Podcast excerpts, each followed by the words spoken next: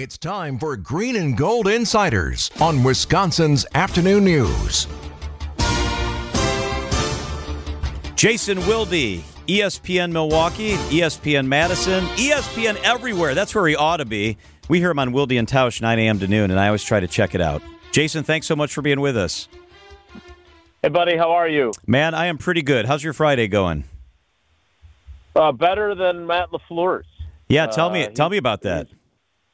Yeah, he's demonstrably frustrated with uh, the situation with Jaire Alexander. So I kind of gave him an opportunity, frankly, to kind of walk back his his tone of voice, maybe from from yesterday when Jaire didn't practice and Jaire didn't practice again today. And I asked him, you know, we always ask you if there's concern. I'm curious if there's frustration. And he said, yeah. Uh, you know, you're not better when you have one of your best players who's not able to play. They listed him as doubtful along with Quay Walker, but I don't know. There's just there's I don't like it at all when people question this the the seriousness or the validity of players' injuries. So I'm I don't want to do that. I'm basing this statement solely on Matt LaFleur's kind of mannerisms and tone of voice. And there's something that doesn't quite add up, but it does not look like Jaire will play on Sunday in Pittsburgh, nor will Quay Walker, who's also doubtful with that groin injury he suffered. So those two guys are almost certainly out. And then they've got five more guys, including three of their starting offensive linemen, who are questionable for the game. So just when you think they're starting to build a little momentum with a good good win over a bad team in the Rams, uh, here we are again, unsure of who's going to be available. So let's talk the, through the Alexander situation a little bit. Uh, I've been kind of an Alexander critic because I think he's very talented. There's no doubt, but it doesn't matter how talented you are if you're not available. No matter what any of us do for a living, if you're not available, you're useless. And he had a great game against the Rams. He looked athletic. He made plays. He was on the, around the ball. He made a difference. And now it's frustrating because he's not available again.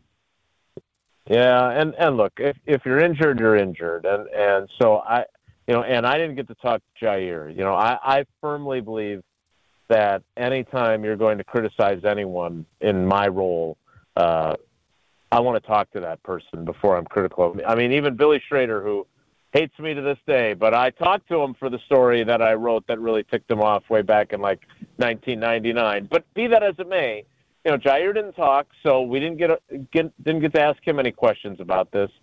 And again, I'm just basing this on LaFleur's mood is just there. There's a clear frustration that he is expressing, and so that's what makes me wonder what's going on. But until until Jaire speaks, and and he was in the locker room yesterday, didn't talk to us other than saying a very friendly hello. But you know, I, I think he's probably uh, not going to play, and that means uh, the, the real issue is what that means for the secondary. Because remember, they traded Rasul Douglas at the trade deadline, so that's another veteran player that's not even on your team anymore. So it's going to be the law firm of uh, Valentine, Ballentine, and Rochelle Rochelle the musical. Uh, Robert Rochelle, Corey Corey Ballentine, and Carrington Valentine will be their top three corners, along with Keys- Keyshawn Nixon. I love when we can peel back the curtain a little bit, Jason. So take us inside the dynamic of the locker room. Are any players required to talk? Can they decide whether they talk? Can they decide whether they're even in the room when media has availability? Does it depend if they're injured or they're in the training room? How does that whole thing play out?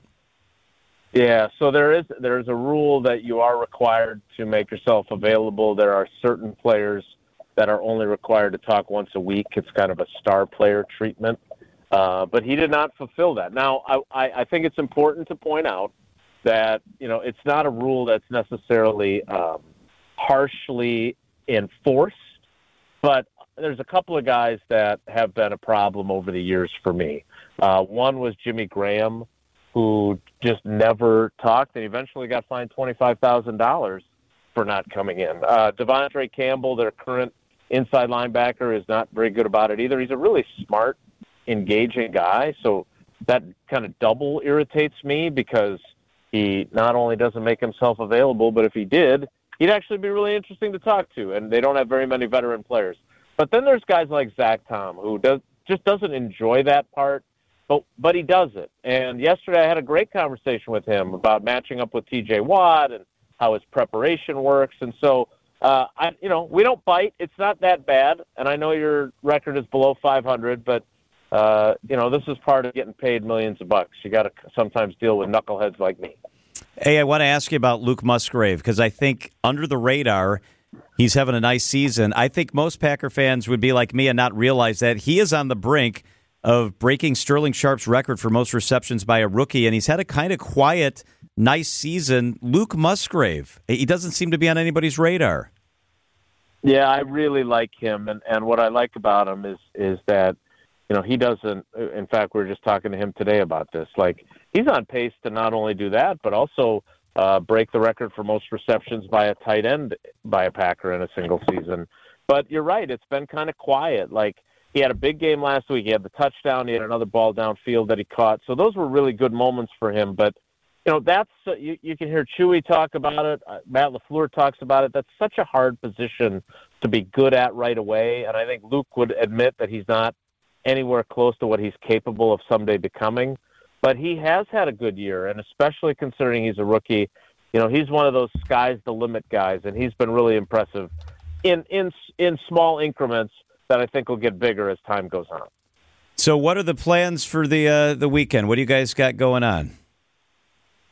Uh, well, we've still got uh, rehearsal for the Nutcracker, which uh, Michael uh. Pink's new reimagined version of that is coming around, uh, coming up fast, and then Sydney's basketball season starts. She's got three games uh, uh, tomorrow, so she's really excited for the start of basketball season, and and we're just you know we're just the Uber drivers and uh, the cheerers in the stands. That's our role.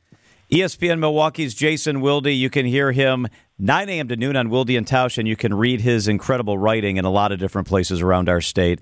Wilde, always good to have you with us. Have a great weekend. All right, John. Thanks a lot. I appreciate you, buddy.